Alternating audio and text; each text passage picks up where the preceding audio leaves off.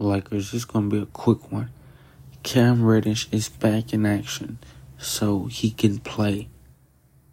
We're slowly but surely getting our depth and wings back.